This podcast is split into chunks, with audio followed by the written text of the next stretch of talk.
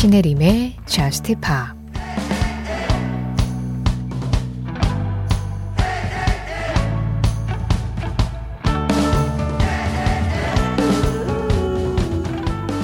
넌 너를 비워가며 나를 채워줬지.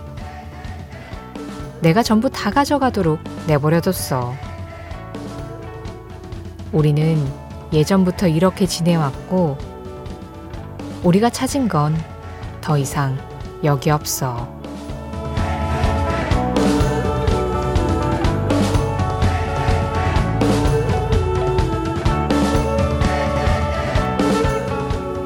거스트 타운 벤슨 분의 노래로 신이름의 저스트 힙합 시작합니다. 신혜림의 Just Pop 시작했습니다. 오늘 가장 먼저 들으신 음악은 벤슨 분, Ghost Town 5146번님 신청곡이었고요. 이어서 레이니의 Alonica 들었어요. 김학규님이 듣고 싶다고 하셨습니다.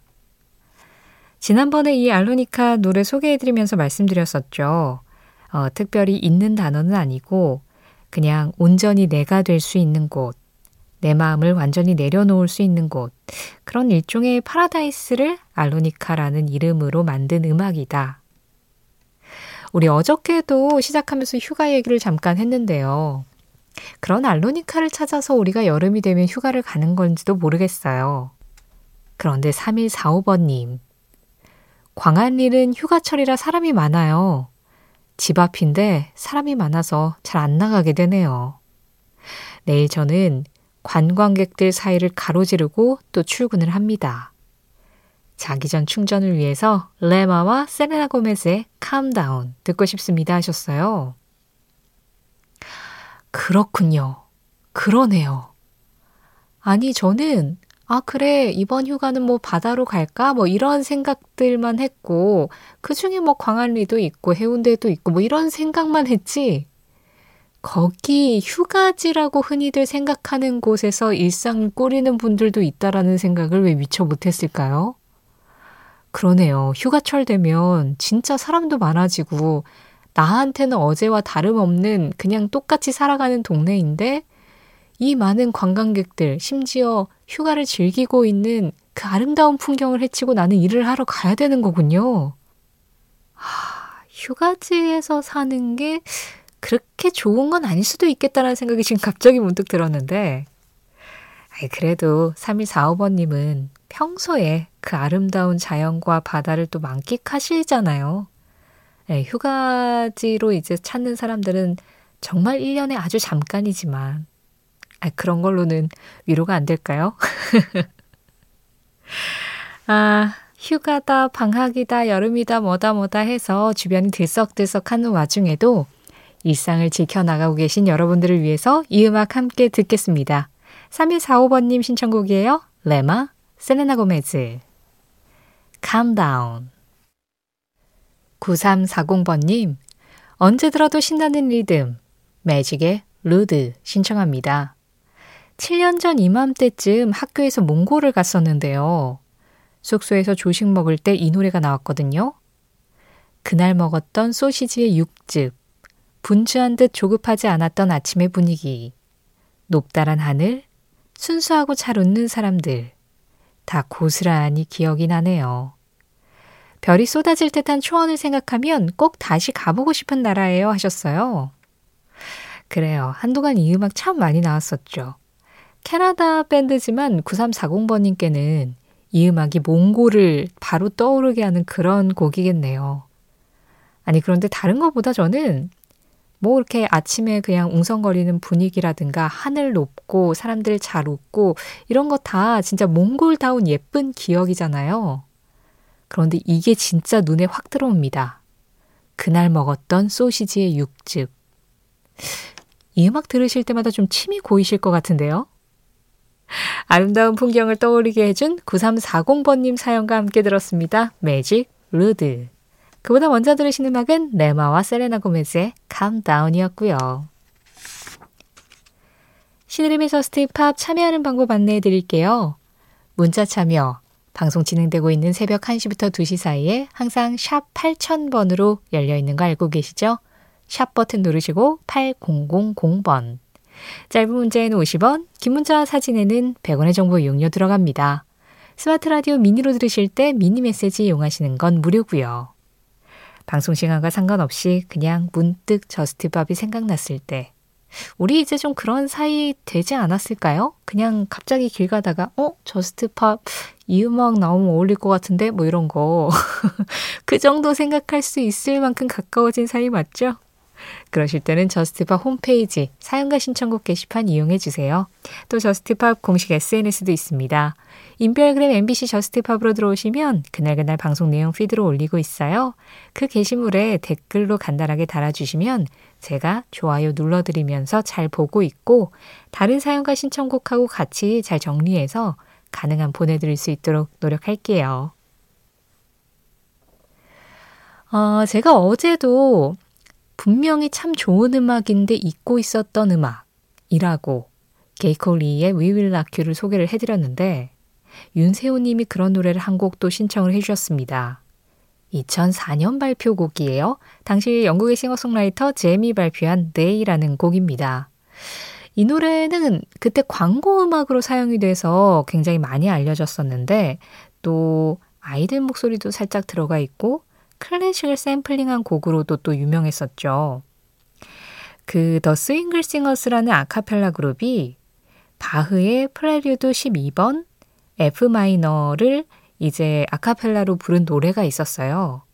그 곡을 이 제미 데이라는 노래에서 또 샘플링을 했었습니다. 그러니까 아카펠라로 바흐의 음악이 흐르는 가운데 이 잼이 그 위에 자신의 멜로디를 또 다시 이렇게 덧붙인 음악이라고도 할 수 있는데요. 이 곡이 나왔을 당시에 이 곡이 영국 싱글 차트 6위인가 했었어요. 그리고 제법 또 인기가 많아서 아, 정말 인상적인 싱어송라이터의 등장이다. 앞으로 더 어떤 음악을 들려줄지 궁금하다. 그런 반응을 얻었었는데, 어, 2005년에 Wish I, 그리고 2008년에 It's Amazing, 이런 노래들 정도 남기고, 2016년 이후로는 현재 활동을 하지 않고 있네요. 어쨌든 이 음악도 정말 매력적이어서 그래 한 번은 저스트 팝에서 나왔겠지라고 생각을 했는데 안 나왔더라고요. 자, 그 한 번 지금입니다. 윤세현님 신청곡이에요. Day. 신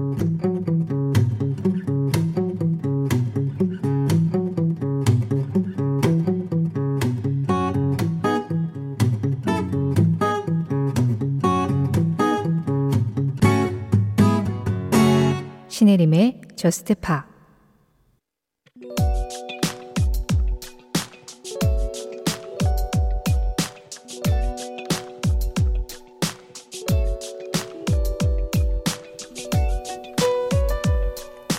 (1968년 7월 26일) 미국의 가족 그룹 잭슨 5는 이날 우여곡절 끝에 레코드 회사 모타운과 계약을 체결했다. 잭슨 5는 마빈 게이, 스티비 원더, 슈프림스 등과 함께 모타운의 대표 뮤지션으로 알려져 있지만 사실 여러 번 계약을 거절당한 경험이 있었다. 1965년에 잭슨 5 싱어스로 정식 그룹을 결성, 66년부터 각종 음악 경연 대회나 행사장에서 노래를 했던 이들은 당시 모타운 입성이 가장 큰 목표였다. 하지만 문제는 모타운 측에서는 스티비 원더 이후로 더 이상 어린이 가수를 키우지 않을 생각이었다는 것. 결국 잭슨5는 다른 작은 레코드사와 계약을 하기는 했지만 이들의 매니저 격이었던 아버지 조 잭슨은 거대 회사인 모타운을 놓칠 수가 없었다. 그래서 1968년 7월 그는 모타운 공식 오디션을 위해 다시 잭슨5의 테이프를 보냈고 이번에도 거절을 하려고 했으나 처음으로 이들이 무대를 하는 모습을 제대로 본 모타운의 수장 베리 고디는 마음을 바꿔 일단 1년 단기 계약을 하기로 했다. 그리고 이전 레코드사와의 분쟁을 정리한 뒤 1969년 I Want You Back으로 정식 데뷔. 이때부터 전설이 시작되었다.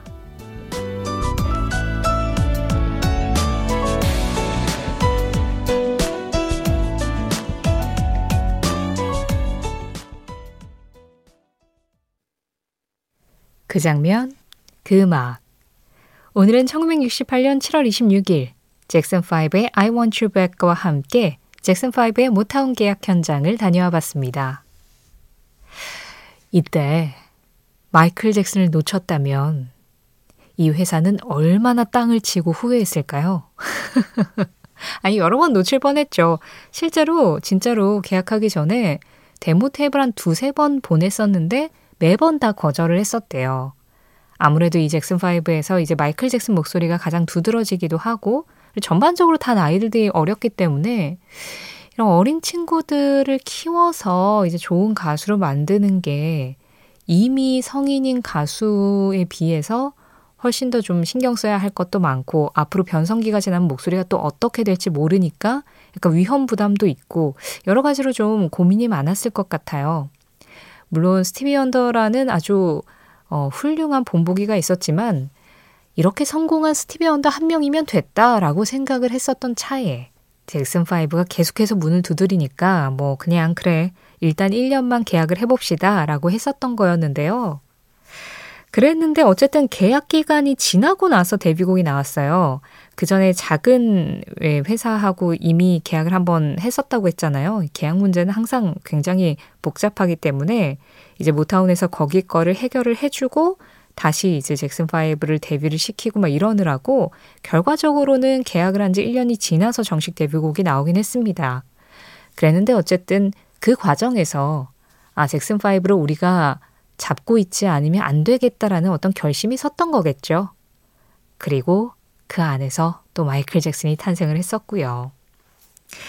많은 가수들이 이렇게 데뷔를 하고 그리고 알려지기까지 사실은 우리가 알지 못하는 굉장히 많은 노력들과 그 안에서는 어떤 시기별로 운이 따르기도 하고 그러다가 또 좌절이 되기도 하고 그런 우여곡절들을 참 많이 겪죠. 뭐 비틀스도 그랬고 엘비스 프레슬리도 그랬고 그런 한 걸음 한 걸음들이 결과적으로는 좋은 명곡으로 지금까지 우리에게 남아 있곤 하는데요.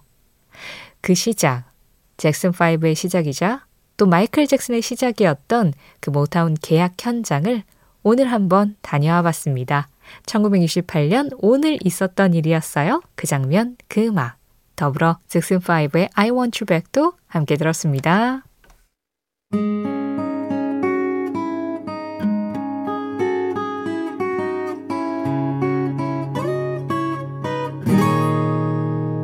신혜림의 Just Pop 노래 두 곡 이어서 들었습니다.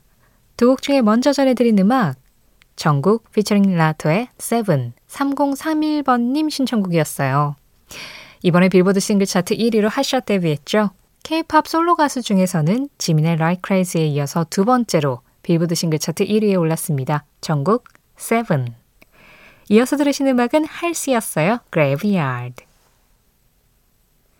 2418번님, 안녕하세요. 슬슬 운행을 마치고 퇴근 준비하는 택시기사입니다. 매번 운행 중에 혹은 퇴근길마다 적적한 마음을 채워주는 방송 감사드립니다.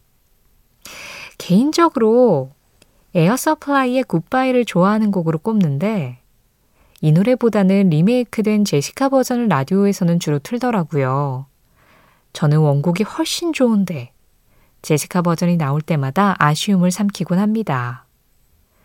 그래서 한번 부탁드려 봅니다. 라디오에서 이 노래 나오면 정말 즐겁게 퇴근할 수 있을 것 같아요. 하셨어요.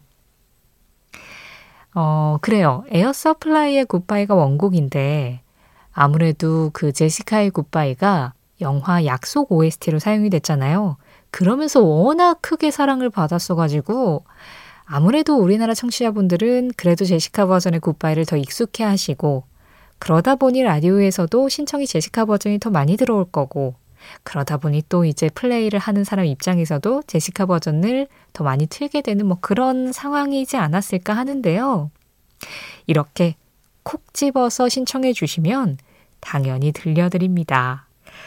그나저나 오늘도 안전운전 하셨을까요? 늦은 시간까지 운전하시는 만큼 건강 늘 잘 챙기시고요. 오늘 이 노래가 2418번님의 아주 기분 좋은 하루의 마무리가 됐으면 좋겠네요. 에어 서플라이입니다. Goodbye.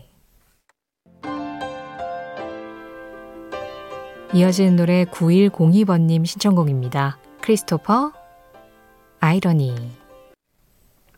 때때로 나는 나의 정체성을 놓아버리려고 노력하지만 그걸 지워버릴 수는 없다. 팻 매스니 팻 매스니의 한마디에 이어서 들으신 음악 팻 매스니 그룹 Every Summer Night이었습니다. 박현준님 신청곡이었어요. 때때로 나의 정체성을 놓아버리고 뭔가 좀 새로운 걸 시도해보고 싶은데 아무리 그래도 나는 나죠. 그럼요. 정체성을 지워버리지는 못하는 거죠. 그래서 내가 되기에 안달복달하지 않아도 되는 것 같아요. 어떻게 살아도 나는 나니까요. 저스트 파워블의 마지막 곡입니다. 스노우 알레그라 Save Yourself 이 음악 전해드리면서 인사드릴게요. 지금까지 Just Pop이었고요. 저는 신혜림이었습니다.